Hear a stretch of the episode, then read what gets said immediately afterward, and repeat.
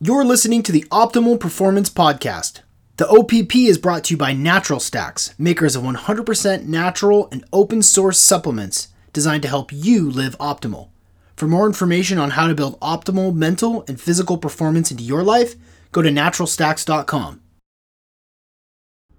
Oh, what's up, everybody? Welcome back to another episode of the Optimal Performance Podcast. I'm your host, Sean McCormick. You can find more information about me at seanmccormick.com or on my YouTube channel, Sean McCormick, where I link to all of the Optimal Performance episodes through that YouTube channel. And I also direct you to go to listen to these and watch these interviews on YouTube. You can go to Natural Stacks YouTube channel and see those there. On today's episode, we're joined by Sean Webb. Sean Webb probably knows the human wa- mind better than anybody else that I have come across. Um, Sean Webb is a leading expert on hacking the mind for happiness and well being. And his story is really fascinating, hearing his transformation from um, this, this spontaneous, likely DMT flush that, that gave him sort of this download of awareness for how the mind works. And now he's developed into the website um, and two books uh, among others, called Mind Hacking Happiness. Um, this is a really interesting conversation. If you're curious about how your mind works, how you can uh, optimize happiness, how you can get into a happier state, this is it, man. He gives you great tools in this episode, and um, he's really a pleasure to talk to. Uh, in this episode, we cover uh, how we can observe our emotions and have the choice for whether or not we want to use them.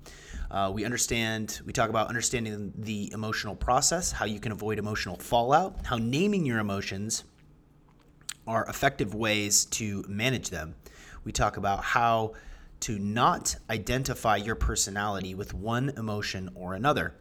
This is high level mental control. This is uh, skills and tools in order for you to live your most optimal mental life and your emotional life. And uh, this is a really fascinating episode.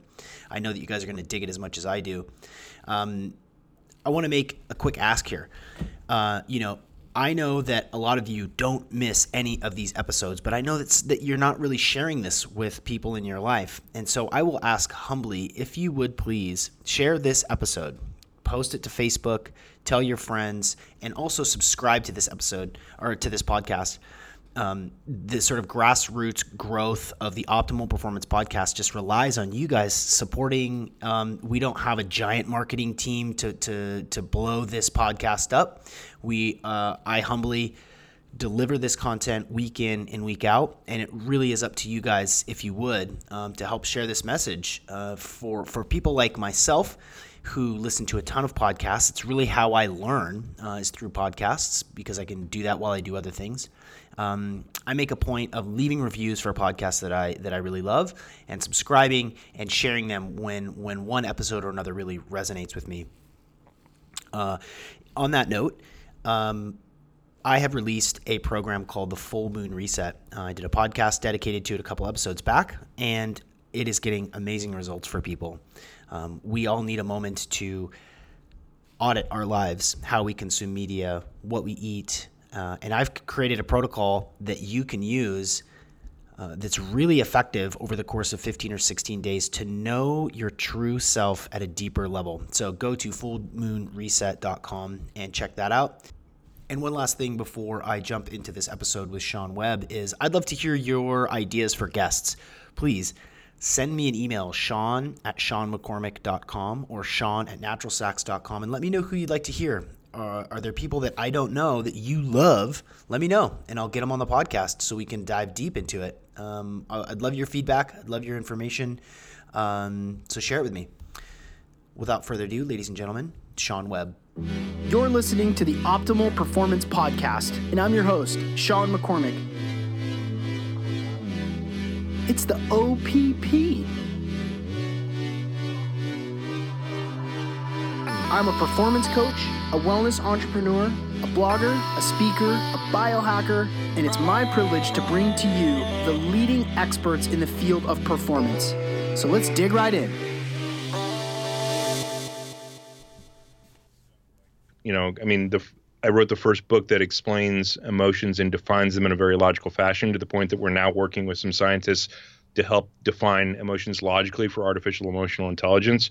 Um, all of that new science came out of the consciousness expansion experience that I found connected with meditation and this what I presume to be a DMT flush because I read about these trip reports online and yada yada yada. So, so you I'll ha- talk about that. Yeah, well, I just pressed record because I didn't want to miss a, a, a syllable. so we're we're going. Let's start there. Why don't we start there? Um, you were you were in a meditation session and you had like. Uh, the transportation to the the land of machine elves uh, through the veil and into uh, infinity. Yeah, basically. Uh, yeah, so we were just talking about uh, these books that I wrote, and the books that I wrote are, are mind hacking happiness, and and I basically I just kind of explained how the mind works, right? And I came to that realization of how the mind works through, um, like, I let me back up just a little bit. I'll tell you how yeah. Got into this whole thing. All right, so I started out um, a while back and was going to college and got hooked up with the most advanced supercomputing company on the planet, uh, who hired me before I even graduated college. And so then from there, I kind of climbed up through the ranks really quickly and found some success and solved some problems that they had and yada yada yada. And I found a, a, this large level of success in high tech.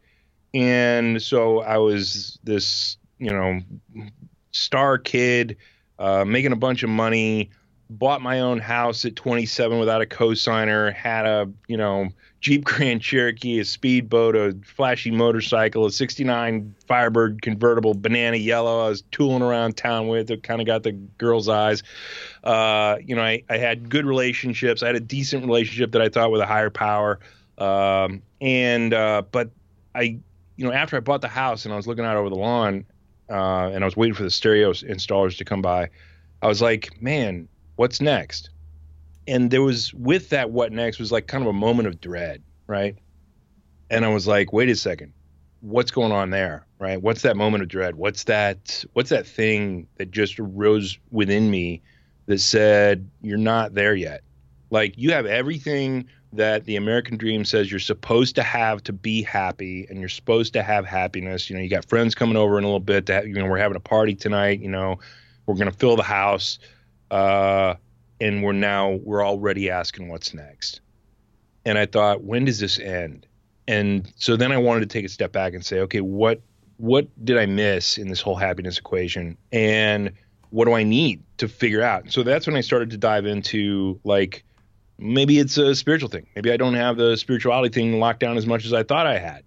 And so I started reading the world religions and you know anthology of world religions and the comparative texts and all this other stuff, and uh, learned about this thing called um, enlightenment through Zen meditation, and that's really much all I had learned about it. I, I read a book called Introduction to Zen by D.T. Suzuki, and I learned that Zen folks meditate and they try to cease all conscious thought, and then suddenly the universe opens up and you understand absolutely everything, yada, yada, yada. That's all I knew about it. That's all I knew about it. And so then I started meditating.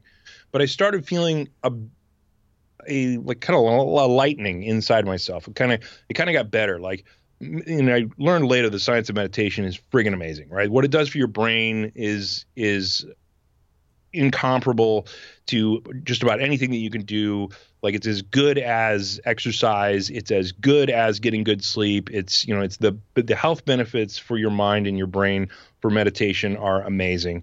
And I didn't. I just kind of felt that before I learned about all the science and stuff. I just kind of felt that. I started feeling that, so I kept doing it. And then probably less than two months in, I went into this meditation because a lot of times I would just fall asleep. I went into this meditation, and uh, about 20 minutes into this meditation, where I went into the meditation, the first thing I thought was, okay, look, you know, I'm looking for these answers. I don't know if there's any answers out there. If there's more to know, I'm ready. And I just kind of reached out into the universe with this message. I was like, look, I'm here. I'm ready to listen. What do you got? And um, so I started meditating, and I started, and I knew that the focus of meditation was to cease all conscious thought. So that was my focus. This particular meditation, it was I'm going to cease all conscious thought, and I understood that conscious thought was an image is a thought, a sound is a thought, uh, you know, any passing little tidbit is a thought. And and when you get into these deep meditations, you figure out how much your brain wants to interrupt you with noise during these things. And um, so every now and then I'd hear a dog bark or so a car drive by or something like that, and I'd be, ah, oh, there's a thought. And then I'd be like, you know, every now and then, am I thinking anything? Oh shit, that's a thought, you know. And um, after about 20 minutes into this thing, I finally got my mind to completely silence itself and this for the first time in my life was the only experience I'd ever had about having complete silence and solitude in my own head. And I didn't really think this is weird, but I was just like, wow. You know, I, I realized this is a different space to be in where there's nothing going on in my mind. And uh, it was at that point that something shifted within my mind and it, and I felt this energy started to to build up within me. And of course this could be, you know, I know scientifically this could be just the brain doing what it does when, you know, your patterns change. Like your brain is doing what it does all the time, you know, sensing your environment, looking for threats, yada yada yada. You're thinking about what you want to have for lunch tomorrow. You're thinking about what you need to get done for work this week. But then when that po- that pattern changes, other patterns can arise. Other patterns can open up. And so what happened for me in that moment was this huge feeling of energy started to arise um, in my consciousness that blew me away. And it started to grow in an exponential form that was just alarming. I mean, I thought literally, holy cow, what is this? And the first thing that my mind jumped to was, am I dying? Because there was some kind of like a universal, immediate, energetic buildup that I had never experienced before in my life. And I thought, this isn't like I'm in my house, you know, I, I knew I was in my house. I'm in my bedroom, just kind of lying on the bed, trying to meditate. And this is not something that comes from that existence. So I was like, what the hell's going on? So, and I talk about this in my second book, Mind Hacking Happiness Volume 2, which was basically just one book that turned out to be so friggin' huge that we had to chop it down the middle and make it Volume 1 and Volume 2. So, if you're into this, like spiritual stuff or this deep mind stuff, this ancient, like meditation, enlightenment stuff, go read volume one, then volume two. If you just need to get your life figured out and your mind figured out and get your shit in order, go read volume one because that'll explain how to do that. But I tell this story in volume two in detail, but there was probably a thousand years of experiences that happened after that, which is why I thought I was dead up until the moment that I kind of re entered my body. But what I figured out later um, by studying the science was that because of time dilation, because your mind can be doing a ton of different things at the same time and and creating a lot of different experiences all at the same time, et cetera, that what was probably happening happening was there's an endogenous chemical in your brain that creates um, the ability to for the brain to go into an overdrive basically. And it's a psychedelic officially. I mean it's on a controlled substance list for the United States and for a lot of other countries. And you, if you're caught with it in your pocket, you will go to jail for a long time. But your body makes it, and a lot of other stuff out on the planet makes it. Grass, trees, you know, it's a it's a very common chemical. It's a neurotransmitter. Uh, but I believe it might have been a 5-methoxydimethyltryptamine flush through my brain that sent my brain into this overdrive that shut off all my bodily senses because I, you know, there, there, was no sight, there was no sound, there was no touch, there was less as far as a body sense goes. But then during that whole process, there was this portion of existence where I tapped into this higher level of intelligence and wisdom. It was like a bank of knowledge and wisdom that you just don't have access to in your normal waking awareness where I understood absolutely everything. I understood the secret of black holes. I understood the secret of space time. I understood the you know all of the math and geometry and multiple dimensions that come together to create the whole thing en masse and i couldn't bring it back to my brain so it's not like i, I have it all today i have a, a small chunk of it which was what we're doing with this cool new science that i've been working with these world leading experts on which is kind of cool but um, there was that space where you could you could access that and so um, from that, when I when I figured out that I wasn't dead and that there was some kind of an experience that I was having, who knows how, with my mind, um, you know, accessing some non-local field of consciousness. And I did a lot of science after this, and I figured out what could be happening there. But I brought some of that back uh, some of the knowledge back, just the knowledge that of you know how the mind works, how our pain and suffering works, how our emotions come to be, um, how to be able to hack all that stuff, which is what I put in the red book. And um, from there, my personal life changed, and I started talking to other people, and I said, "Well, I figured out how my my personal BS works." and I figured out how to how to hack it, and how to stop it, how to fix it. And they were like, "Wow, that's kind of how my stuff works too." And so I was like, "Oh, that's interesting. Well, let me let me dig into this a little bit more. So let me read some more books. Let me figure out who figured this out originally, and maybe I can put my experience to that and understand it even a little better." And what I found was no one had written about this ever before, and this was unfinished business from Aristotle's time. And I found that out by just going to one of the world's leading experts who had spoken about this on the stage at TED, uh, Roz Picard at MIT, and I said, Roz, what's going on? What's the book that I missed? You know, um, I got this cool little model of how emotions work and how our pain and suffering works. You know, tell me the, the book that I missed. You know, hand me my hat and pat me on my ass on the way out the door. Say, nice try. You know, whatever it is. Uh, I can't be the guy that figured this out. So tell me who figured it out. And we went through it, and she's like, no, no one has anything close to that and it's probably the most elegant model that we have to explain the cognitive catalysis of human emotions. Gave me numbers of her colleagues who had been working on this for decades, which this work was ahead of. I found out later that the work that I had put together, the models that I had put together, and the definitions that I put together were probably a couple of decades forward of what the Ekmans had been doing. And, and Paul Ekman is like this god in psychology world of emotions and emotion science stuff like that and the um, his he and his daughter work together um, in trying to understand emotions, and they come at it from the data side, the science side, and, and which I totally trust. And and those guys are awesome, by the way. I love them both.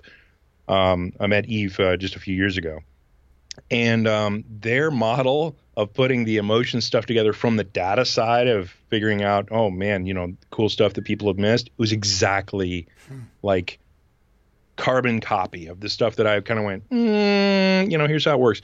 And um, so I thought, well, that's kind of cool. And so um, that taught me that my experience that I had evoked from my own mind at that point had some validity. Like it wasn't just an illusion. It wasn't just a, a hallucination, a meaningless hallucination. It wasn't just some kind of, you know, fluke, whatever. And, and as I started to dig deeper, I was like, hmm, you know what? The, the the whole the whole process of creation and discovery period even like einstein said stuff like this he's like you don't you don't solve a problem that you have. He goes you think about it you chew on it but then you know you sit with it for a while and then the and then the the answer simply just comes from your body it comes from your mind it comes from comes from someplace else that isn't you. And i thought that's basically what I kind of went through, except I went through an accelerated version of it. It's like I tapped into the source of energy, knowledge, wisdom, existence, intelligence, whatever it was, and brought this stuff out and then was able to spew it out into a couple of books. and I thought, well, okay, maybe I should be, maybe I should start trusting this stuff. And so then, you know, I put out the mind hacking happiness books and it started changing a whole bunch of people's lives. And I started to get invitations to speak at science conferences and uh, and and these world leading experts were like hanging out with me and talking, which blew my mind. I mean, like I got I got to go to the Science of Consciousness conference and um, hang out with some of the people that talked there. And I mean, these are the smartest people. I had no idea that this was one of the most prestigious conferences in the world. On I was just like somebody told me I should go. I put in a little thing, and they were like, "Yeah, come on." So then I went, and I'm in the presenter suite thing and uh, hanging out and talking with David Chalmers, and and he like raved about my little presentation thing, and he took he took the only picture that I had of it. so I give I get to give picture credit, image credit to David Chalmers for my little spiel at, at consciousness, which was really cool. It's like wow, that's that's like surreal, right? But then, um, you know, basically I started trusting it and I started sharing it out to the world. And what happened was um, I was able to kind of figure out how the human mind worked to a way that we can explain it to somebody else. And then some amazing, really cool stuff happened. Um, but all of that started with the what I presume to be a dimethyltryptamine flush through my brain that then connected my consciousness in a non-standard way. And I understand that stuff a lot better now, so we can dig into the science and get a little bit, um, you know, like so it's not so woo woo for the folks who are like, oh, come on, man, you know, what are you talking about? You know, you're accessing non-local consciousness, yada yada yada. It's like, well, a lot of the physical science actually proves that that's kind of how it works.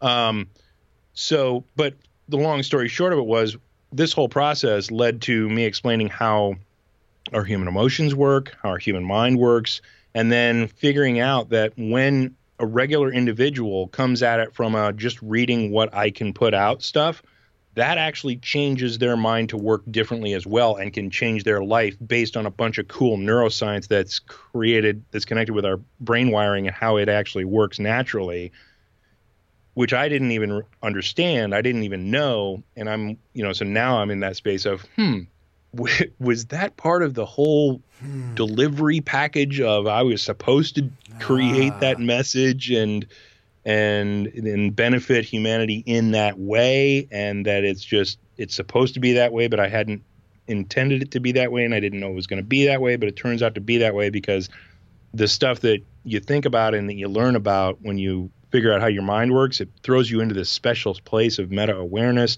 which then does a whole bunch of cool stuff uh, according to studies uh, of the human brain and allows you some space in between you and your bullshit and then creates a space of understanding, which then hits a magic button that turns down your negative reactivity in your brain. They've seen it on an fMRI. So it's like a whole ton of cool stuff going on with this. So wherever you want to go with that, I'm open to go. Nice. I don't care. Let's get it out there and get everybody on board with this because it's an amazing tool. Like you can leave it alone. You can totally poo poo, you know, everything that I've said up to this point and ignore it and go on and live your life. And I hope you have a happy life. Or you could dig into it and do some amazing stuff because these uh, there was this lady who's cured her own addiction supposedly. That's her story of uh, being able to get in and hack her mind and control her mind and solve decades of, of substance abuse the Navy SEALs are coming to me saying this is the best mind training that exists on the planet, or one of the best mind trainings that exists on the planet, and they've already been through the best mind training. We're doing a podcast together now. These guys are so dedicated.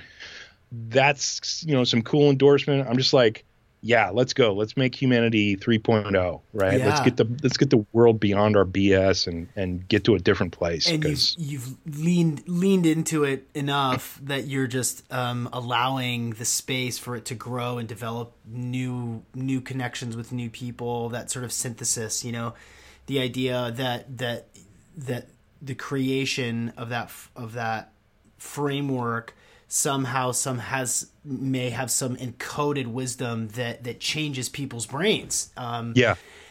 Uh, I, I want to go back to a little bit. This I'm so glad that we that we're going this here because people of familiar you know listeners of, of this podcast know that this is my favorite stuff and I, I, I spend a lot of time thinking about this in sensory deprivation tanks and in meditation and um, in in ceremony.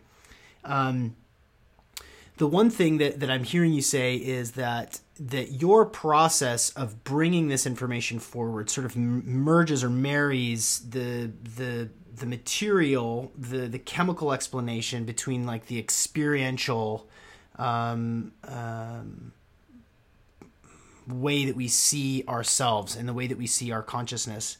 Yeah. And, and what's troubled me for for a long time is is that when you have that sort of experience when you when you have what i call the download um, some some prolific insight unto yourself some awareness of your family tree some some past life regression experience or just some greater awareness of your purpose that comes spontaneously. And you know like um I'm um, I had a really diligent astral projection practice um, for for about a year, about a year where I was projecting with recall nightly um, with lucidity within the projected experience.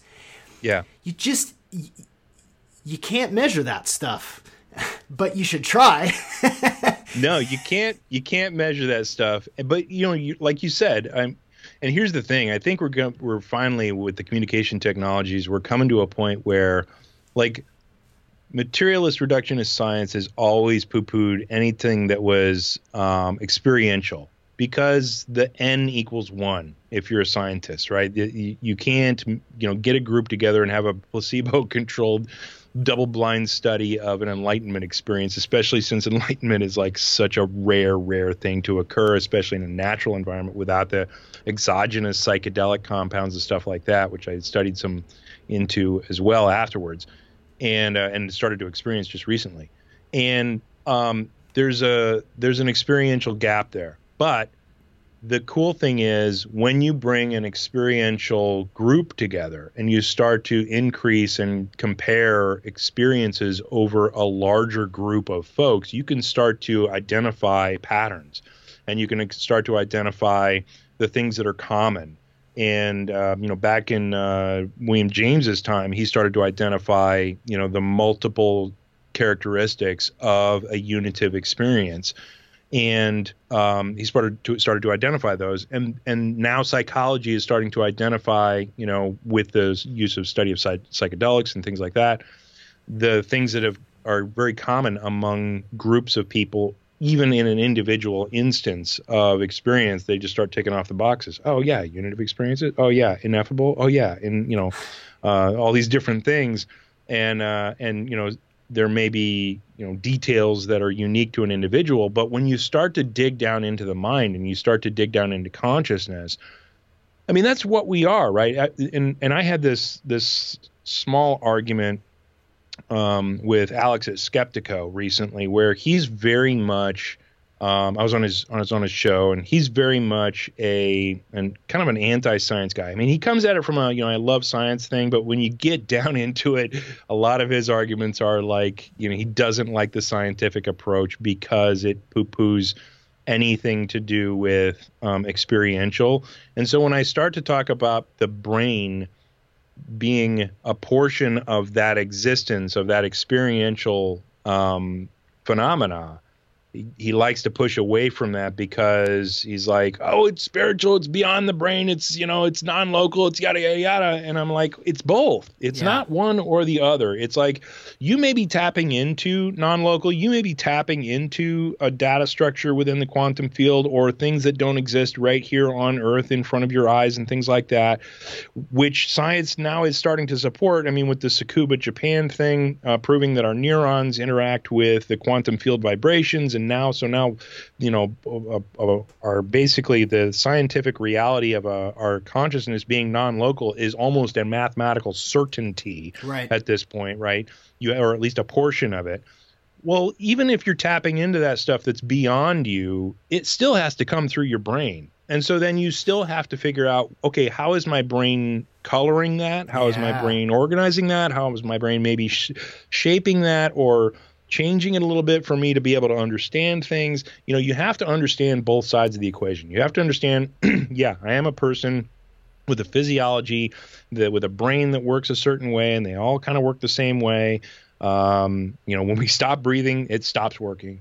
But our consciousness could go out further beyond our body into a non-local space and you need to understand both, right? You need to understand that, you know, there is more than what you're experiencing here in front of your face in in all likelihood and mathematically uh, it's almost a certainty. But at the same time you also have to realize okay there is some stuff up here that creates that to be our existence here in front of us and and our consciousness here within our heads and will be a filter or, or at least a channel to what the other things that we're we're connected to. And so you got to understand both. You got to understand what you're accessing and what could be out there and all the potential that could exist there, but then also how this is working to create or maybe even fool you sometimes um, or or create some things that you think are out there that are actually very deep within your own uh, conscious you know hierarchy because you know we have more than one person in our head by the way for you guys listening and you can prove that that if you've ever made yourself laugh okay well who's the funny one and who's the one that's laughing like if you knew everything that was going on inside your head if you had one consciousness you'd never be able to make yourself laugh with a joke that you thought up that you could then share with other people and make them laugh because you'd already know the joke and you wouldn't be laughing. You wouldn't surprise yourself with the joke and ah ha ha. There wouldn't be that whole moment without more than one person inside your head. And the reality is, you have multiple levels of consciousness that are always kind of you know, and somebody's thinking about this and oh, where are my keys? And all of a sudden you see an image of where your keys were because somebody remembers but can't. You give you the words, hey, go to the kitchen, but boom, there they are on the kitchen counter and your image in your mind. Oh yeah, that's where they were. You go there, that's where they are. Yeah. Right. There are multiple levels of consciousness in your mind. When you start to dig into that, that gives you a better understanding of how much more within your mind you can unlock to make your life better here on earth and then also how much more effective you can be in that space of exploration beyond your regular waking consciousness to really take charge and have agency within those extra conscious spaces. It's just yeah. crazy. Yeah. I, I, and and i i'm i'm gonna I, I mean, uh, in a moment, I'm going to ask you to elaborate a little bit on, on the you know the, the multiple versions of self and some of the frameworks that you use because I um, it's fascinating. Not only is it fascinating and interesting for people who are interested in performing at a high level, um, but it is fun. It is the fundamental um, investigation of our lives to understand ourselves a little bit better. Um, you know, you to to know yourself is increasingly important, and the people that do are living fuller, more productive, happier lives. And I'm going to ask you about the word happy in a second, but I want to yeah. go back to the connection that you made um, with Einstein and how you chew on a question, you think about it, you consider it, and then it just sort of comes, it sort of wells up from within you somewhere. You know, and I think about you know the, the the father of the scientific method and how Descartes came up with the the scientific method through a visitation of an angel that told him that um, that the the the whole of the universe can be distilled um, down into into mathematics. Like this angel came to him in a, in a dream yeah. and said, "Hey, listen." Just reduce things down, and we'll learn everything about the universe. And then he came up with a scientific method. Um, uh, th- that that synthesis between the work that we do, the things we're focused on, and the sort of quantum field or Jung's, you know, collective uh, unconscious, the, the the the the concept that there is information sort of around us all the time, right? And how can we calibrate our brains just enough so that we're not distracted by that breakup or tacos or a stubbed toe, that we can actually manage ourselves, manage our brains, manage our emotions, so that we can be receptive as conduits to this this this greater information um you know then i think the conversation becomes well to what end why why do you why do you want access um, is it because you want to be Darth Vader or is it because mm-hmm. you want to cure cancer? Like, what's the thing? What's your thing? And that's up to you, right? Yeah, yeah, yeah. And you've hit on a number of points that I would love to to dig a little deeper on. And the first one being and you have to remind me the motivation of digging deep, the motivation of reaching out is yeah. be the second one. But the first one goes to, look, man, the more, the more you can understand the top level waking awareness of you know how your physiology works because a lot of what we do in our regular day waking awareness is governed by our physiology. It's governed by our brain and what it's there to do.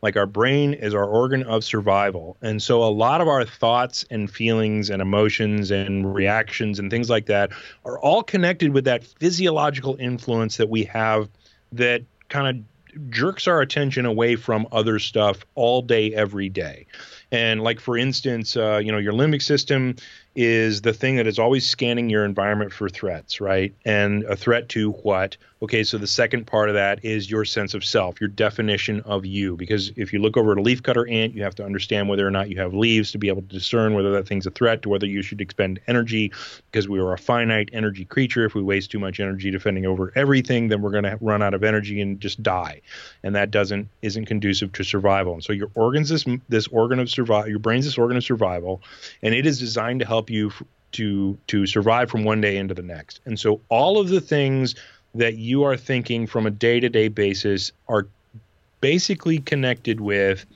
helping me survive from one day into the next of defending the things that are me or that I that I identify as me, which is the false self, which everybody understands the lowercase s. I put it in brackets because it's actually a set of things, and if once you you start to understand that, you can start to take control of it. Explain that in the red book. But then um, you know if you get by that then you can start to understand the capital s self. You can start to experience the capital s self only when you can shut down the processing that's trying to get in your way of the lower s self right? And so when you get to that point of being able to see that whole process as what it is and understand the thoughts that are arising within you aren't you?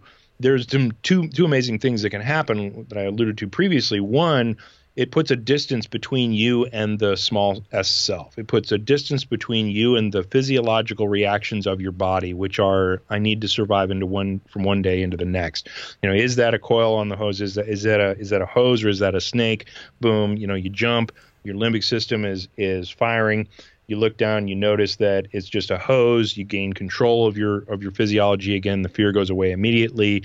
Well the the more that you can see that process happening in your brain as it occurs the more distance that occurs between you and that thing because just as a fingertip can't touch itself um, an olfactory nerve can't smell itself an eyeball can't see itself without some distance in a mirror a, t- a taste bud can't touch itself or can't taste itself you cannot perceive a thought from that same mind area. When you're when a mind is is in action, if you can look at it, that proves that you are not that mind because there always must be a distance between a perceiver and a perceived.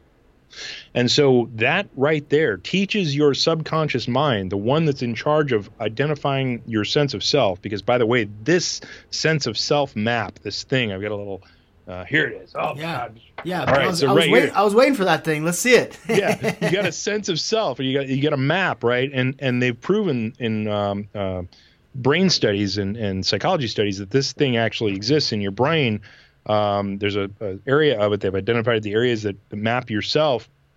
Well, this is your laundry list of stuff and at the point that you have a, a, a, definition of self that says, I can jump over a six foot crevice, I can't jump over an eight foot crevice, those are very important definitions to have. I can not beat off a bear, but I can run just fast enough to climb a tree. Like those things that you learn about yourself are very important because if they're wrong, that can kill you. I mean, if you have the wrong definition of self, you have the wrong idea of who and what you are. Like if you think you don't have leaves and you do have leaves, and all of a sudden those leaf cutter ants come over and kill you, that's a bad thing, right?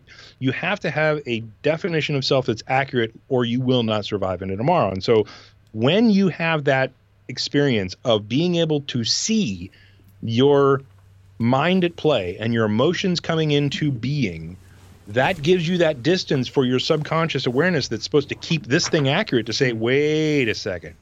I thought I was that mess yesterday. I thought I was this anger. I thought I was this frustration. I thought I was this sadness. I thought I was this fear, but now I can see it, which means I'm I'm now my mind and the awareness that can see my mind. So it has to rewrite self. And right that right there, that one thing right there, you just taking a look at the process of your mind rewrites your mind self and then changes your whole emotional landscape for the rest of your life because now your self is a little bit bigger and your your sense of self goes from a little mud puddle where a, you know a, a life problem rock that goes in and splashes water out and makes you feel smaller and rocks your boats or maybe even sinks one or two.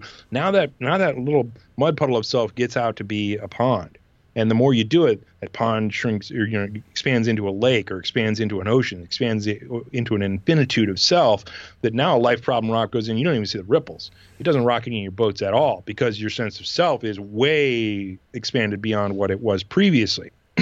and so at the point that you can understand your physiology and how your physiology is creating the emotions that you have to deal with every day. Once you get beyond that, I mean that blows people's minds, right? That like literally, uh, it is it is a thing that once you get beyond, you're like, holy cow! I thought this whole experience of what I'm doing today was huge, and then you see how infinitesimally small it was in comparison yeah. to what you actually are and what you can actually experience and what you can actually perceive, et cetera, and, and the capacity of your mind. Because after you shut down that whole, you know, defensive self mechanism bullshit your brain starts to do different things and you open up uh, to a whole different level of intelligence a whole different level of consciousness that you didn't even realize that you had access to.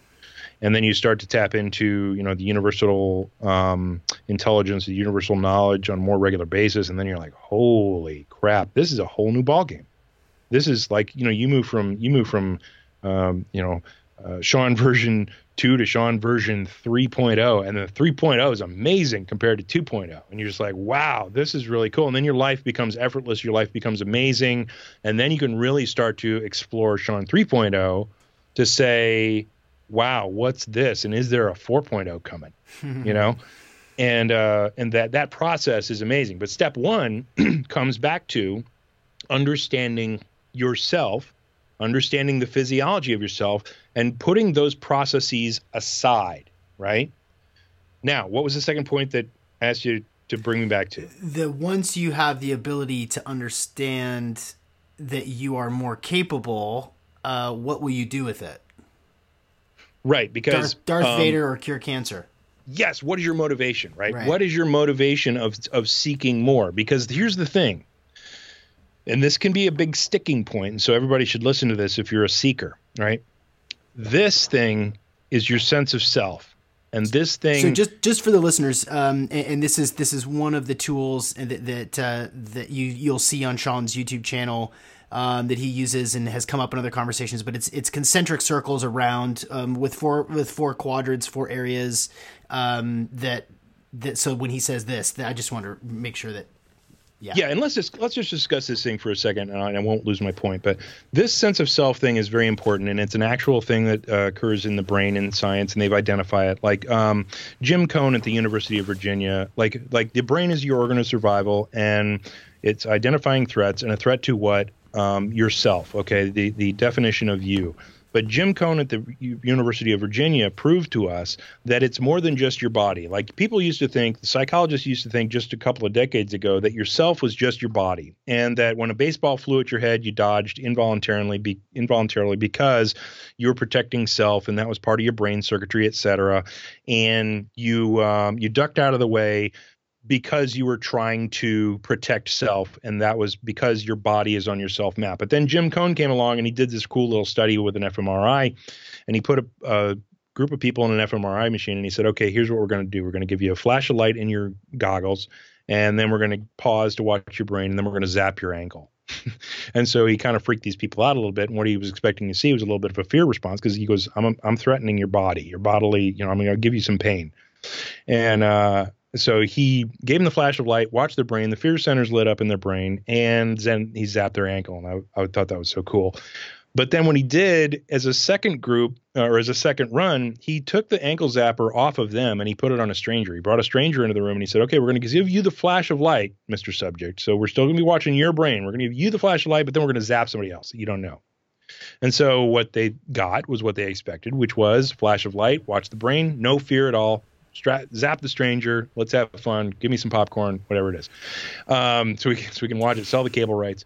Um, they did not care, right? They didn't care that somebody else was going to be zapped because they weren't a portion of your sense of self. Now, the third thing that they did, which is the thing that became world famous, is that they brought somebody in who was a familiar, is what the psychology calls it. Somebody they loved, basically. Uh, you know, a significant other, uh, a family member, a good friend, you know, a neighbor, whatever it was. Somebody that knew the subject. They brought back into the room and they said, "Okay, here's what we're going to do. We're going to give you the flash of light. We're going to pause to watch your brain, and then we're going to zap the person that you loved. And the the cool thing that happened that they weren't expecting was that they could not tell the brain scans apart from the first time they were going to zap the body and the third time when they were going to zap the loved one, which proved that the people that we love get mapped onto our sense of self. It becomes a portion of who we are. It becomes a definition of our existence, a portion of our life. The things that we care about become a sense of self. And so that's what explains how we get emotions for other people that we care about when something bad happens to them or when something good happens to them is actually our own brain circuitry saying, hey, that's good for us or that's it, bad for us. Is it also empathy or is empathy just underneath that umbrella? Empathy's under underneath that umbrella um, where you identify with somebody as an, a fellow human being or um, et cetera. We could go into mirror neurons and empathy circuits in a little bit, and I can explain the difference between sympathy, empathy, and compassion, which is one of the things that I help define, by the way. But the um, the cool thing is that this goes out even further. Tiffany Barnett White proved at UIUC that brands can become can become attached to our sense of self. So Apple, Android, Ford, Chevy, you know, Yankees, Boston Red Sox. You know, that this is explains why people get upset or excited about sports contests or about you know all the things that do and then other ideas like uh, um, sam harris proved that politics and religion both get mapped onto our sense of self and then become things that we want to defend.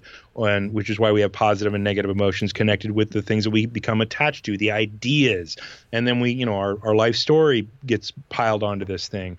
The projects at work our expectations and preferences about those types of things piled onto this thing which is why we have emotional reactions about all this stuff. Well when you could see that whole process down to the expectation or preference that you not get cut off in traffic and then you get cut off in traffic, you can start to take control of those emotional reactions and get beyond them. And then you're starting to get beyond, um, you know, and I call it, you know, like humanity 1.0 was when we really didn't have control over our food logistics and distribution and stuff like that. And now we're into spreadsheets and things like that. So we're now into humanity 2.0. You want to go from humanity 2.0 into humanity 3.0, you rewrite your operating system in your brain by doing this, by getting this stuff taken care of um, and off of the process list of the stuff that you have to take into consideration mm. in your daily existence. And then you start to go beyond your simple physiological hardwiring to get into that space of an expanded awareness of what's going on beyond what your brain is telling you to, about your defensive self stuff. So, getting back to your motivation, this thing right here, your sense of self drives 50% of every emotional reaction you will have in your life. Every little voice that arises inside your head that says you're not good enough, you're not worthy enough, you're not ready enough, you're not, uh, you know, whatever it is, comes from this sense of self. All of your emotional reactions in your life of disappointment, of frustration, of sadness, of fear, of whatever comes from this sense of self. That you know, because this side is one half of your equation of emotion, the sense of self thing, and the other thing is your perception of how you see things, and that's broken down in the red book. But once you get beyond this, then you're into that space of being able to expand your awareness. Now, here's here's the trick, here's the the catch that I wanted to bring up that brings us back to your motivation of wanting to expand into um, spirituality and um, non-local consciousness and things like that. If you want to put spirituality and extra abilities and higher intelligence and non-local consciousness and your your understanding of shit on your self map you are killing your own uh, success. You are stunting your own growth. Because you've got to get beyond this. You've got to get beyond your sense of self. You've got to get beyond your who am i and what i can do and and this whole thing connected with um, spirituality. You can't put spirituality on as a coat. You can't walk around saying, "Oh, I'm on my path to enlightenment," or "I'm I'm enlightened," or whatever. You cannot make that an attachment of your sense of self because that thing anchors you into your version of you 2.0. It does not allow you to develop into your version of you 3.0, and that's that's the thing that I wanted to to bring up to people because a lot of people get stuck with this. They, a lot of people will get a little bit of an awakening or a little bit of a consciousness expansion or a little bit of a higher level of understanding or whatever it is and then they'll put it right here on their self map and say oh i've got that now mm. I'm, I'm this thing i'm i'm you know, woke I, am woke now yeah, so i'm woke yeah and so then that drags them right back into this bullshit and they've totally erased any um, benefits that they could have gleaned from mm. any level of awakening or any level of expansion that they've made because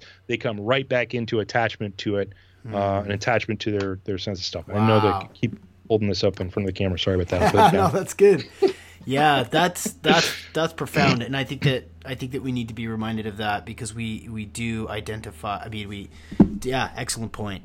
Um, well, what's what are a trick or two, a tool, a um, um, an area of self talk, NLP, like what?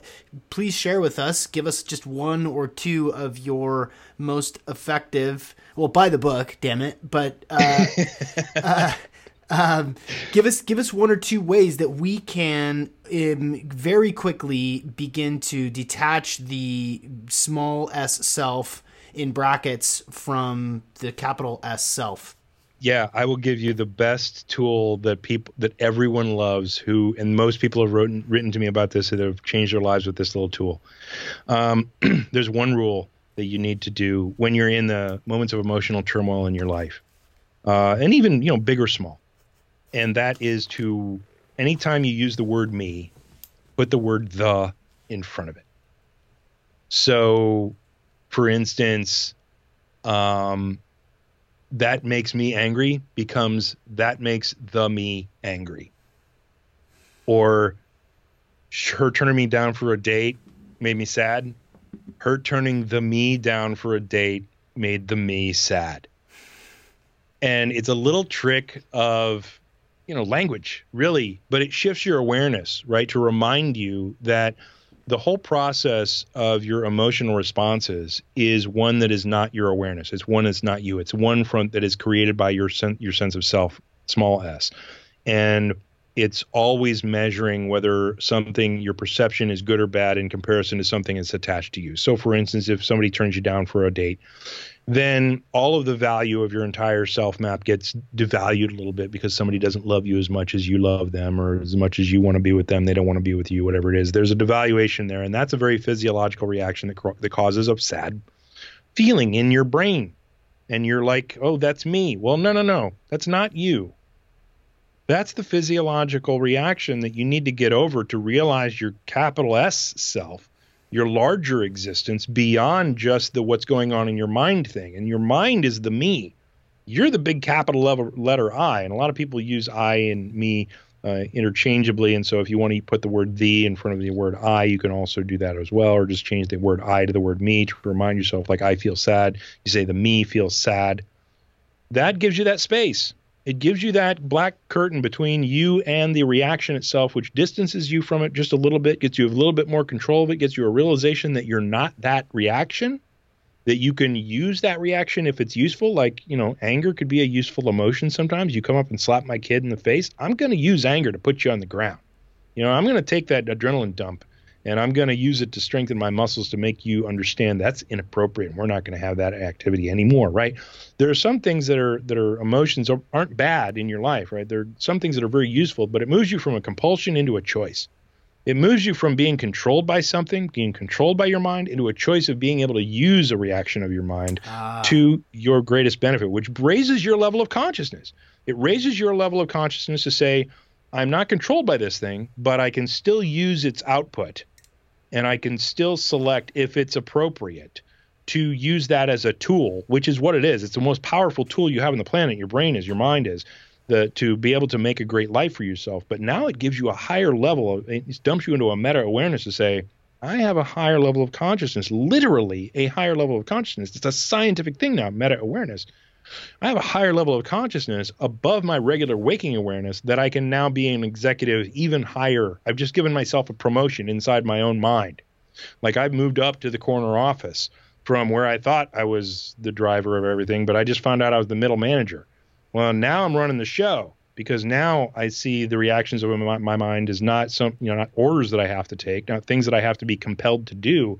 I now have a choice to either be you know, use that as a compulsion or set those things aside. Hmm. And like a, a, great story that I have that um, served me really well.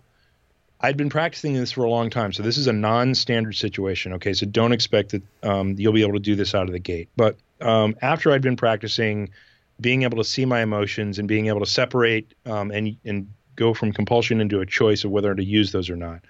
I had knocked on my mom's door at um, her assisted living facility. And for the first time in my life, she opened the door and she'd go, she'd always been a little bit absent minded, but she opened the door and she goes, Hi, can I help you? And she looked at me without any recognition at all. And so in that moment, and understand my mind is is thanks to when you set your emotional processing aside, your brain starts to process at a super high rate and you start to be able to think a lot more efficiently, et cetera. In those few seconds, I realized my mom didn't know who I was, but what all that meant.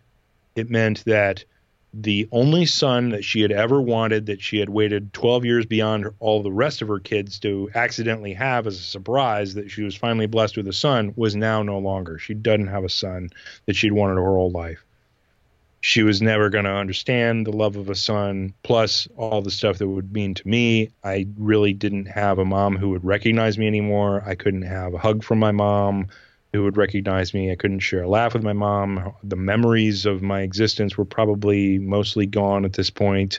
Um, you know, so it's like a whole gambit of a number of things connected with my mom had just disappeared immediately upon her not recognizing me. I mean, and, and I went into the room and tried to give her a few minutes to say, you know, maybe you know smooth it over. Oh yeah. Oh my goodness. It's my son there.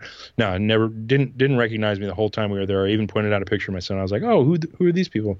Oh those are my people. Aren't they cute? And so didn't really understand who these folks were. She kind of knew that you know because the pictures were around her that they were kind of connected with her family or something like that but she said my people hmm. didn't say my family or my grandson or anything because she couldn't put it together.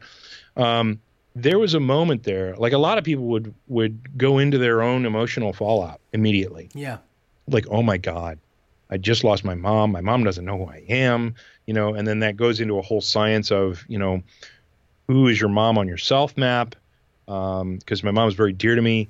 Um, who does who am i to my mom on my self map so it gets really meta so there's a lot of stuff that comes into this it, i mean we could have hours long of a conversation of how complex this is all of that flew through my mind in a number of seconds. And I saw the emotion of sadness arising within me. And so I said, Is this going to be a useful emotion? And I said, No, it's not going to be a useful emotion in the second if I'm wallowing in my own self pity of, you know, all the things that I just lost with my mom, not recognizing who I am, etc. So what's going to serve her at this moment? Because I'm here for her right? I'm here to help her. I'm here to make sure that the, she's still loving her meals and all this other stuff. They're still getting all the stuff done that she asked them to get done and uh, yada yada yada. Uh, although it was a nice place she was staying at, but you know your mom gets picky and you're like, go go fix my mom's problems. Um, so I set that aside and I went through and I processed it all and I literally processed all of the sadness and all the disappointment and all the things that could come of that in probably one to two seconds or maybe about a second and then was beyond it. It's not like I had to go out to the car and cry or go home and pout for days. It was as it was. Hmm. It simply existed as it was. The you know I didn't I I could have felt the emotions if I wanted to if I thought they were going to be useful. But what did I need to do in that moment? I needed to be that nice guy just stopping by to check on this lady you know just see how she's doing and just be a friendly face and have a, a, nice you know half hour hour long conversation of you know hey is everything okay here for you how you doing you know how, you know have they changed the the thing that you wanted in the meals and all this other stuff and um, i was that person who was there for her hmm. which was my original goal yeah and so i really didn't need to go through that whole emotional processing thing for me because i understood it and that's how our physiology works, by the way. When you walk by that that coil on the ground and you're and you're trying to figure out whether it's a snake or a hose, and your limbic system makes you jump a little bit because you think it's a snake, and then you look down and you realize it's a hose. Your understanding process, and this will this is a comes out of a study of uh, uh, patients in UCLA in 2007 of a name it tame it study. Matt Lieberman put a group of folks through an fMRI, and he said, "We're just going to show you some pictures of some emotions and we're going to watch your brain. And that's where the mirror neurons and the empathy circuit, started kicking in, and the subconscious awareness of the brain started to mirror what was going on in the pictures that they were looking at, and they saw it in the fMRI. And then the second group they put through, and they said, okay, we just want you to name it. We just want you to name the emotion in play. And in that second group of the people who named the emotion in play, the negative reactivity in the brain turned off, like in the instant that they named the emotion anger fear, sadness, whatever it was. So it was an emotional processing that was sent to the forebrain and said, Hey, what's going on here? And then the forebrain said, Okay, this is anger, this is fear, this is whatever. And in that next moment, the emotion center turned off in the brain. They saw it live happening in front of them on the screen. And then a whole copycat set of studies came out that confirmed the phenomena. They called it the the Name It, Tame It studies. Dan, uh, uh, Dan Siegel travels the world talking about uh, the name it tame it phenomenon. He and I had breakfast one morning uh, a few years back. Um, it's a thing. It's a thing that it's a push button that where you put a cognitive understanding to your emotional process and you understand what's going on with it, it turns it off. And basically, it comes from that same phenomenon walking by the hose where your your limbic system says, "Oh my God, there's a snake," and then you look down and you say, "No, no, no, thank you, Mister Emotional Brain." We got the message. We look down. It's just a hose. We're good we can go on without you know without any more fear reaction turn off the fear and the fear system turns off immediately oh that's just a hose well that's a that's a function of our brains wiring within our brain that is designed to not waste energy And so when the forebrain sends the message back to the emotional brain, says, "Hey, turn it turn it off," and the emotional brain says, "Okay," it's resolved. It doesn't come up again. You don't go, "Oh my God, there's a snake," when there's no hose there on the ground. An hour later, it's resolved. It's done. You have completed that process. You've completed the communication loop in your in your nervous system to be able to turn off your negativity and your your emotional reactivity. And this is what um, you know therapy is all about is understanding your pain from your childhood and yada yada yada that it keeps sending forward because it hasn't ever been resolved. And once you get it resolved it stops. And then you're you're clear you're you're cured whatever. You don't need therapy anymore right? That's that whole same process. Well the same thing is true and you can actually turn that up by understanding your emotional process and so that's what happened in that doorway when i when my mom opened the door and she said you know who are you i understood what was going on there I under I could pinpoint, I could draw it. You know, I could take two hours in that one second to draw you what's going on on a whiteboard of what's going on in my mind and understanding where the emotional turmoil would be coming from, the things that are on my self map and the things that are coming in to make the devaluation of you know what I've lost and why I would feel sad and yada yada yada. Well, that same circuit, that same understanding of the name it tame it circuit on steroids now, because my understanding isn't more than just saying, oh, sadness, and then it turns off. Well, that doesn't work in every instance. But when you get down into the granular understanding of your emotional processing and you understand exactly what it is that's coming together to create your sadness in that area and all the the facets of uh, all the the permutations of sadness that could be arising at that moment, and you understand every bit of it, that button immediately turns it hmm. off for you. And it's like a sneeze. You can't even stop it from happening. Hmm. Now you do have a choice. You do you could go through and feel it. You could go in through and feel the anger. You could allow the sadness to come within you and you want to feel it, you want to process it, you want to be a human, you want to let your physiology go and do that whole thing, you can do it. Totally. But you can also just say, you know what, this isn't going to serve me in this moment. And it never came back. The sadness never came back for me because it was resolved, because the button was pushed up here to say right ventral lateral prefrontal cortex, medial prefrontal cortex, shut it off. We're done. We're good. It's resolved. And the the emotion center of the brain said, okay, we're good. Cool. Thanks. Just want to let you know you just lost your mom. Okay. Got it. Appreciate it. Gonna handle it. No issues.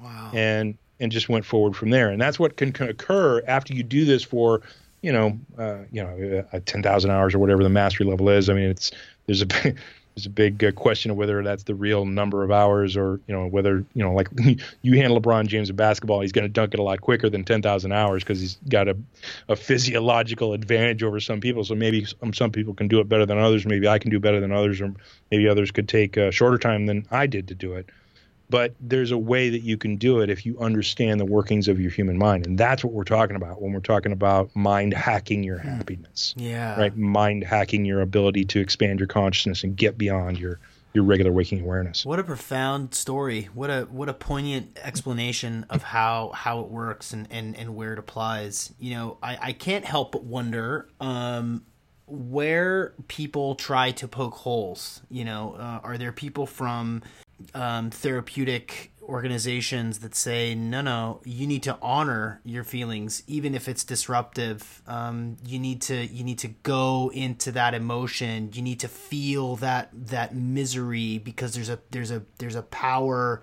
and a usefulness and transformation in, in feeling the depth of your despair. Yeah. you know what how do people try to pick it apart and what do you say the the motivation for them to pick it apart comes from their egoic attachment to their science. Uh-huh, okay. all right. All right.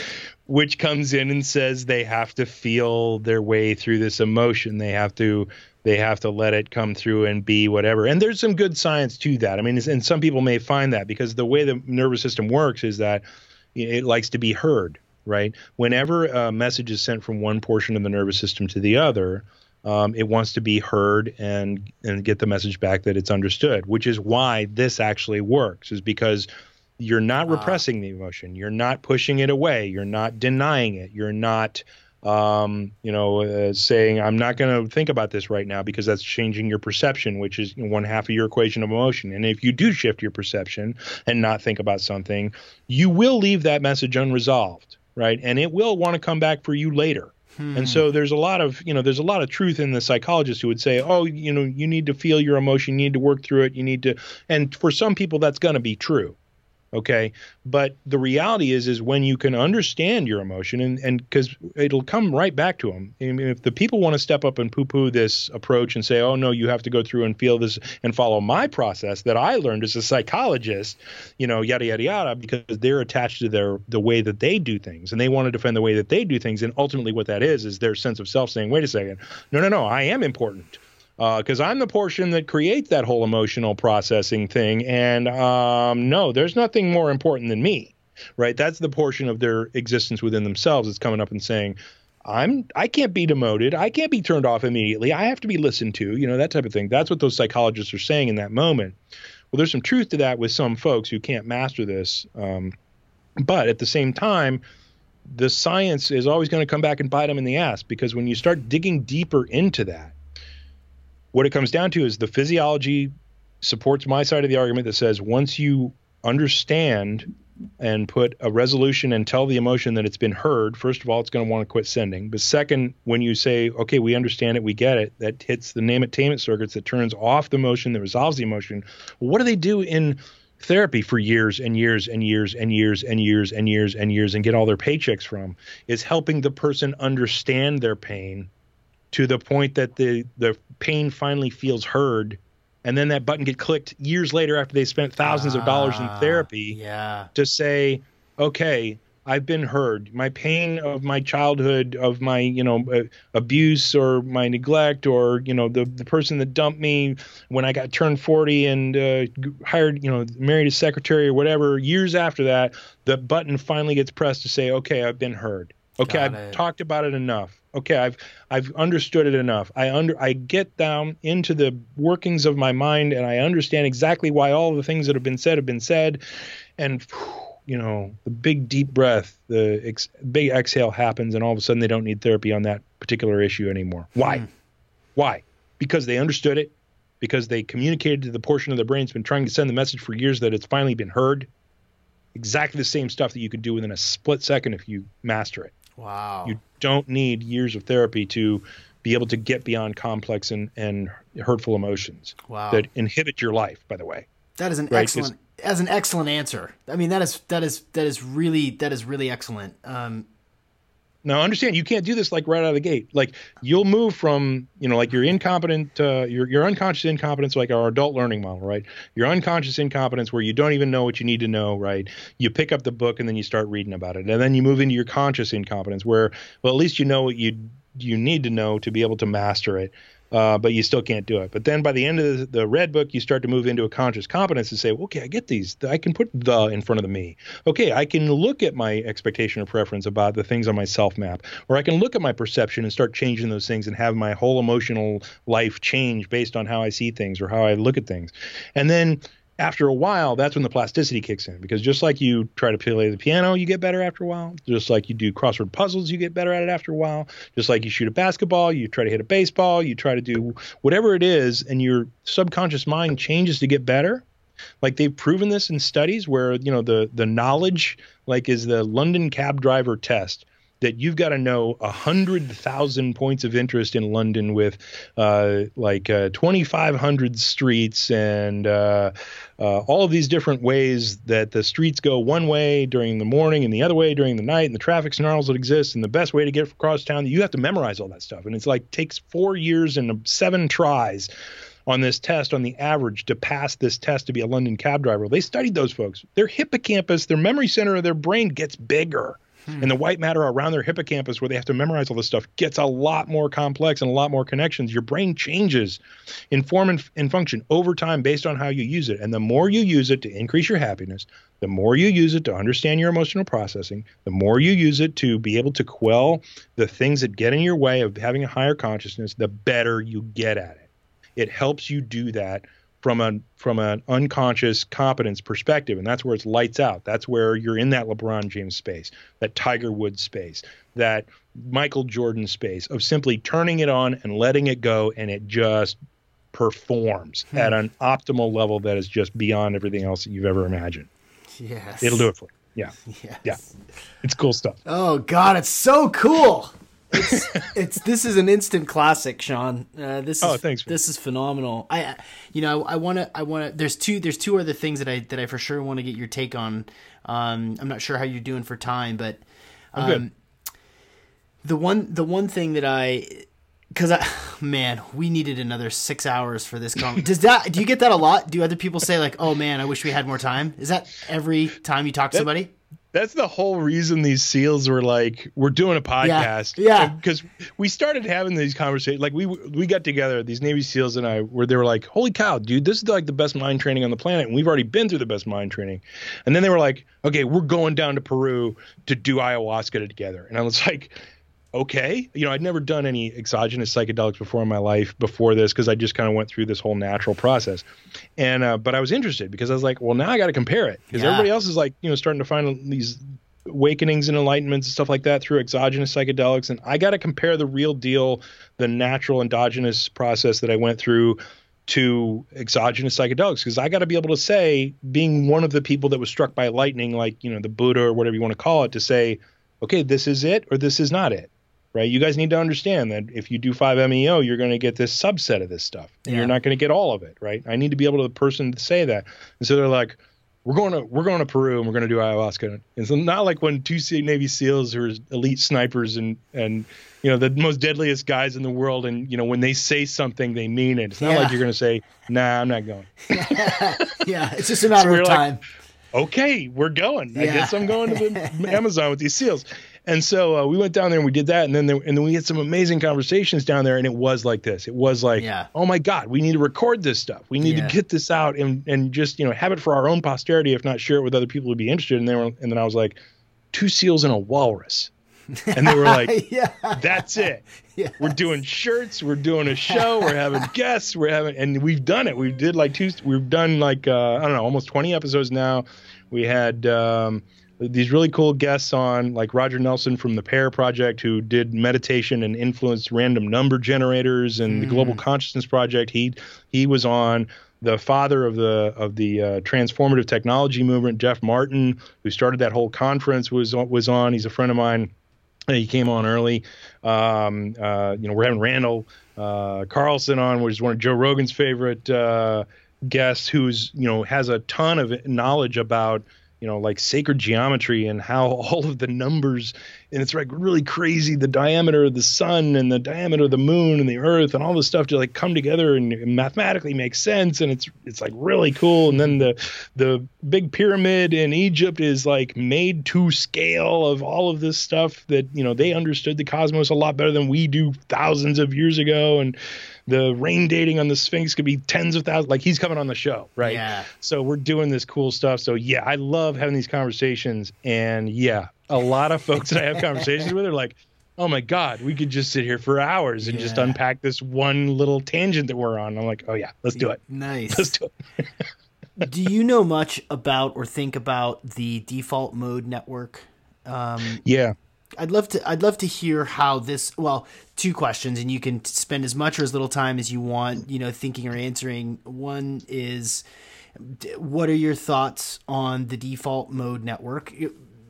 Because in my experience and, and through the science, uh, the research around uh, flotation therapy, uh, sensory deprivation tanks, is that it uh, it quiets the default mode network, and Yes, it does. and the, the concept that that the ego sort of resides maybe somewhere in that default mode network.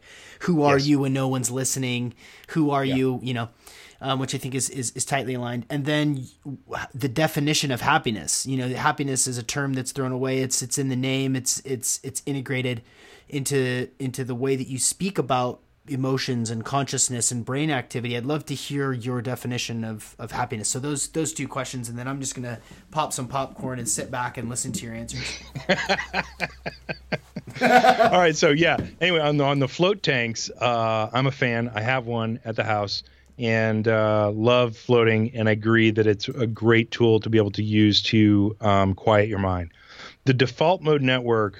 Um, I can't find much science that is positive on the default mode network. In fact, Emory University proved that the higher your default mode network activity, the more prone you are to have major depressive disorder and experience depression and things like that. And we do kind of have it nailed down to this point, at least in some brain scans and stuff like that. When, when the default mode is firing, you are 20% less happy than when it's not firing, when you're on task, when the task mode network is firing, et cetera. And I explain a lot of the science in the books that uh, that I wrote, at least what we understand at this point. Um, which which by the way, we don't understand hardly anything about the human mind or right. about the about the about the the brain especially, and uh, and we're just starting to dig into the mind itself, which I separate as two different things. The the brain is being the three pounds of Jello, and the mind being the experience that you have and the interface between you and the three pounds of Jello. so, um, the default mode network is basically you know they call it the default mode network because that's what happens when your mind goes into mind wandering or its non-task based functionality as it goes back to its default mode. And the default mode is always thinking about your survival. It's always thinking about what is next on your to-do list that would serve your goals or defend your sense of self or what are the threats that are being perceived by you every day or what you should have said in this conversation that would have defended your sense of self better, right? It's all that bullshit. It's all that stuff connected with your ego related. And of course, it's going to be connected with yourself because your primary equation of emotion is your perception that comes in, your thoughts that come in, your or the things that you see around you coming in with an appraisal process of whether that's good or bad as associated to what? To your sense of self, to all the things that matter to you, to all the things that define you, to all the things that make up your world. And if it if you tell me about a lacrosse team in Canada winning a championship of, you know, high school lacrosse, I don't give a shit. Why do I not give a shit? Because I don't care about lacrosse. I don't care about Canada. God bless you, Can- Canadians. I love you. I don't care about the high school. I don't care about any of the individuals on the team. I'm glad, you know, a team that worked hard won a championship. Woohoo. Good job. I don't care about any of the other stuff if you tell me something else because it doesn't fall on on my self map, right? So every bit of our default mode network goes back to our sense of self. So the cleaner you can make that sucker, the cleaner your mind is going to be. Like the less you can care about the little shit around you, um, and define yourself in a different way, such as through your experience of expanded consciousness, then you're going to be able to get over the the bullshit that we've been handed that is our sense of self defined by our human mind. Because I think it was uh, Lao Tzu, right? And I'm gonna I'm gonna screw this one up, but it's one of my favorite quotes of all time. He said, "To know that you not that to know that you do not know is the best. To think that you know when you do not is a disease. To recognize this disease as a disease is to be free of it."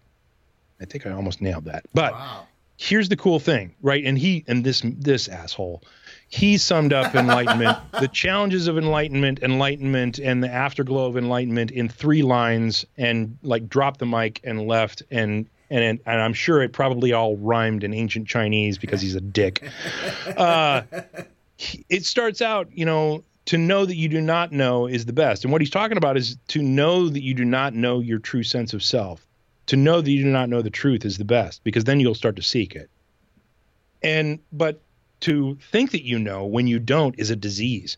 And this is the the line that, that really intrigues me the most and his use of the word disease because when when he talks about disease, what is a disease but an illness that is usually picked up and passed from one person to another inadvertently that does harm to the individual or the organization or the group of people around. And what is our sense of self but a training, right? It is when we're babies, and I talk about this in the second book, when we're babies, you have this sense of self that is oceanic. It is you are everything that you perceive around you, and there is no you and other. It is you are everything's going on around you. But then mom starts pointing with her finger. Hey, how are you? Are you hungry? You know, do you want some food? Do you want to play? Do you need a nap? Do you need a change? Did you pee your diaper? You know, and then all of a sudden you becomes this thing that's defined by the the, line of demarcation of your skin. So you become everything within you. And then she starts pointing at Aunt Patty. She starts pointing at the dog. She starts pointing at the door. She starts pointing at herself, mommy, daddy. You start to, to learn that identity starts to, to become this thing that has a body. And then later on, you start to identify with your toys.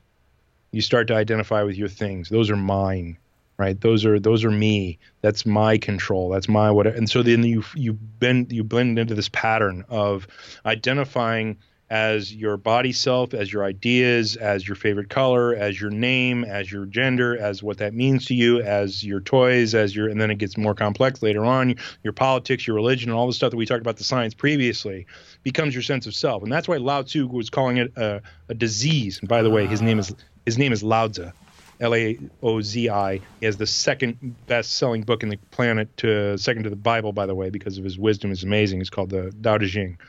But he uh, that's why he said it's a disease because it's passed from one person to another. It's an idea paradigm that's passed from generation to generation to generation. We all get sick with it.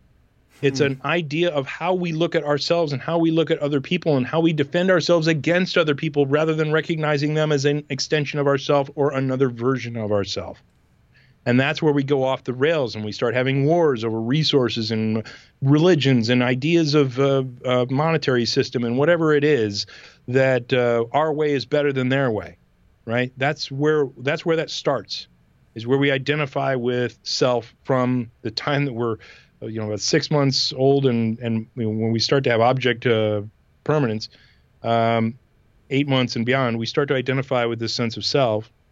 And that becomes a disease and so that's why Lao Tzu called it a disease to because he said, uh, you know, to know, to think that you know, to think that you know, to think that you know, to to to buy into the thinking that is your sense of self is a disease. Hmm. But then he said to recognize this disease as a disease is to be free of it because as soon as you realize, as soon as you're able to see it, as soon as you're able to experience it as a separate identity, as a separate thing within your mind that's a process, all of a sudden you identify with the thing that's beyond that and then you're free of it. And the dude summed it up in three lines. Like the, he, he said more in three lines that I could say in two entire books, and he's an asshole for it. but it's why he's Lao Tzu. Yeah. And it's why I'm I'm only Sean Webb, right? Yeah. I have not I had not heard that quote. You're yeah. The, thank you for breaking that down. Yeah. Yeah, it's amazing. He's a dude, dude, man. I mean, but he, here's the thing: he wrote a book that's now this best-selling book throughout, you know, throughout all time because yeah. he was so wise and because he had such a grasp on enlightenment. Right? He had a, such a grasp on what the mind was and what the mind could do, what the limitations of the mind were that needed to be gone beyond. Um, so you know, uh, he was an amazing messenger. Hmm. He was an amazing messenger, um, and so you know, I I hope to live up to to what he can do someday. Yeah, yeah. So the definition. Uh, this will be the this will be the last the last question, and then I have a, a, fill in the blank question at the end, and then we'll we'll take this thing home. Um, how do you define happiness? Okay, so there's two there are two versions of answer on that. one is the scientific answer, and the one points to hedonic happiness. And there are two levels, there are two types of happiness that I, I use as a classification when I talk about happiness. One is the the hedonic happiness, which is the simple physiological response of happiness, the the fleeting happiness, the one that's on the hedonic treadmill, the one that um, everybody thinks of as happiness, but isn't really happiness. Happiness is a pleasing emotion connected with a balance of your equation of emotion. And and we never really explain the equation of emotion in depth, but you can read about it in the book. But at any point that your equation of emotion is imbalanced and the things aren't balanced, then you have a negative emotion, and then there are specific rules about whether that's going to be sadness, fear, anger, worry, regret, etc., based on what the variables are. Excuse me. Then in the instance of a balanced equation of emotion is when you have all your happy emotions, but it's basically a, a nervous system response that says, okay, everything's good right now. Um, I won the lottery. My expectation and preference is that I would win the lottery, and so I'm going to be really happy for about a year. By the way, is all you get when you win the lottery, and then right. you're back down to baseline, yeah. which is this, this, hard science of it all. Sorry for those folks looking to win the lottery and have a great life. It's not going to happen. You got to get happiness from within. That's you. So that's that's, the, that's you at your house waiting for the stereo guy. Right, exactly. Yeah. Exactly. It's like, okay, I'm I, I've normalized this. And that's the function of the nervous system, by the way. When you wake up in the middle of the night, your nervous system is a big comparator and it always just shows you the two things that are different from each other. And it always is measuring two things from each other to give you a result. And when they're close to each other, you get a pleasing result. When they're far from each other, you get a bad result. And so when you wake up in the middle of the night and you smell the gas in the middle of the house, the gas leak, um, and uh, your body says, "Hey, there's something that's could could could be killing us. Wake up!" And so your nervous system, you smell the gas, and so you get up and you look for the gas, and you can't find the gas, and for ten minutes you're looking around, and then you can't smell it anymore, and you think, "Well, maybe I thought it was a dream," and then you go to bed, and it kills the whole family because the gas leak didn't go away. Your smell of it went away. Hmm. This is why you get used to smells. This is why you get used to noise of a white noise generator that blocks out everything else, is because your nervous system normalizes over time. Okay, and so from time zero to time one, the gas went from low to high, and so your nervous system woke you up in the middle of the night, said the gas is high, and it reported on the difference between the two. But between time one and time two, the gas remained high, stayed started high and remained high, and then your nervous system said, okay, there's no difference. We're gonna not we're not gonna report it anymore. Okay, the same thing happens in happiness. You go from time one to time or time zero to time one, and you become happy. But then this new heightened level of happiness becomes your norm, or this new heightened level of wealth, or this new heightened level of new car, or this new heightened level of new spouse, or this new heightened level of whatever it is that is brought to your life, a level of happiness becomes normalized. And then that's why it's like, what's next? What do I need to increase? I need more money. I need a better car. I need a uh, prettier spouse. I need, uh, you know, now an, another house. You know, this is why the hedonic treadmill never stops. This is why it's a treadmill. It just keeps going and going and going because your nervous system normalizes. That's what your nervous system does. You have to be conscious of that. You have to take control of that, or it's going to run you your entire life, and you're going to waste your your eudaimonic happiness, which is the other side of the happiness equation the hedonic happiness is the fleeting happiness. It's the one that's going to normalize and, and wane. The eudaimonic happiness has to do with um, something within you called homeostasis, which is a much deeper, it, it drives every one of your individual cells. And it is a rule of the universe that says when everything's cool, we're cool. And when everything is not cool, we're going to change something to make it cool and that's what every one of your individual cells is driven by is homeostasis. And when something's wrong for the cell it changes something and makes it good to where um, it, it can now exist in an environment that is uh, conducive for its survival. And the eudaimonic happiness is that okay nothing's really happening at the moment but we're still kind of good right? That's that feeling of well-being that feeling of that that uh, inner the inner spring of wellness that forever flows. If you if you're a ancient uh, uh, Greek fan, right? uh, a Roman emperor uh, said that. So um, you know that's that place where everything is good and everything is quiet within you that you can then feel that wellness from within you, feel that well being from within you that naturally resides there, that has nothing to do with your external conditions of life that you expect or prefer certain things, and then your perceptions are coming through and being compared to that. That's the whole happiness mm. thing. But when you're talking about joy, which I, I equate to the eudaimonic happiness, when you're talking about joy of existence, when you're just looking at a pretty sunset or you're listening to an amazing piece of music or you're just enjoying a great meal or you're wonder you know you're you're uh, having an amazing conversation with somebody like right now uh, that joy that comes from within your heart right? From within your existence that fires your vagus nerve v-a-g-u-s that connects your brain with your heart with your gut and all of that is just in sync. That's eudaimonic happiness that's the happiness that I think everybody should strive for. But that happiness comes as a result of having to put away the hedon the hedonic happiness of your mind. Hmm. So you take your happiness of your mind, the short-lived happiness, you get that bullshit out of your way, and then you're able to experience the eudaimonic happiness, the hmm. deep happiness, the longer happiness that exists um, underneath all that. Cool. So that's kind of my definitions of it of that's, the two happinesses. That's great. That's great. Wow. Cool. I love this stuff, man. I, I'm having so much fun. Um, however, it's time to it's time at this at this moment to kind of take a take us home. And and what I like to do is ask everyone the same fill in the blank question, which is going to put okay. me on the spot, but I know your game. Sure. Um, you know this can be related to any anything that you have learned in your life. Um, it can be relevant to things we talked about and um, take as much time as you'd like to to expand on it. But if you would please fill in the blank. Everyone would benefit from knowing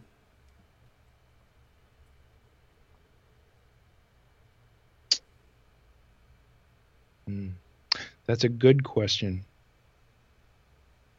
Um there are a number of words that you can point to to fill in this blank for the same answer, and all of them pale in comparison, and all of them lead you away from the truth. So I want to put that in as a caveat. But you can you could use that word. Um, you could use the word God. You could word, use the word enlightenment. You could use the word source. You could use the word uh, spirit. You could use the word self with a capital S. It's all they're all words that pale in comparison that point to the same knowing truth that exists beneath the mind's truth and attempt to understand because understanding goes beyond picking up a book and reading it or or understanding a concept or understanding an idea. It's an experiential thing. And so I explain my enlightenment experience most succinctly by saying I met God, right, and became one with God in those moments. And so I I I I hate to use that word because God comes with so much baggage that is connected with a number of religions which have so long ago fallen off the path of true spirituality and a true search for God. And so everyone's religion right now, throw it in the fucking trash when I say this word, but I would say they should know God, but know it in a way of experiential knowing, of melding and becoming one with that through the expansion of consciousness out into infinite awareness. That's what I mean when I use that one word. So, ton of caveats there. Sorry to muddle that thing up with a bunch of words that don't fit the blank, but it's appropriate. It's appropriate. If you'd have said God, I would have been like, "Oh, come on, Sean, give me more." give me, what do you mean? No, that's excellent. Well, I, have I've really enjoyed this conversation, and this is this is totally totally unique. It's useful. It's insightful. I think that if you haven't made uh, if if people aren't aren't totally fascinated and interested in the in in what's in the book, volume one and volume two, um, man, you need to. I don't know. Just check them out. I mean, it's just you know, it's called mind hacking happiness because it's basically what you're doing. You're yeah. you're hacking your mind into a higher level of happiness, a higher level of consciousness, getting your own bullshit out of your way, and to the level that you want to take that, it's you can take it. I mean, if you want to take it just to the point where you're making more money and you know, uh, having better experiences in life and taking care of your negativity, your fear, your anger, and just turning that stuff down, you can do that. There's a physiological button in your brain that you can do that. If you want to take it all the way to enlightenment, hey, let's go, man. I, yeah. can, I can lead you the whole way. Nice. where where can people find you? Where can they listen to you? Where where can they connect? Okay, so we've got a website, mindhackinghappiness.com. You can check out the books on on Amazon and Audible. I read them myself. Um, I've got a number of books that are also going to be coming out uh, after that that are based on the same understanding of mind and then being able to apply it to like you know, parenting and uh, business and uh, you know, I may do a fostering book. I may do a poker book because I, I, love poker. Um, but uh, mind hacking happiness there, and then uh, the the podcast with those seals is two seals and a walrus. As in warning, it's raw. But if you want to hear about, you know, two seals going into the Amazon jungle to do ayahuasca, that's our first four episodes to explain that whole thing and what they were able to uh, discern and how far they were able to go on the one chemical, which was amazing. And then we talk about other consciousness stuff. You can check that out, Two Seals and a Walrus. Um, but uh, other than that, yeah, mind hacking happiness will get you there. Excellent. Sean Webb, thank you so much for being today's guest on the Optimal Performance Podcast. Thank you, Sean McCormick.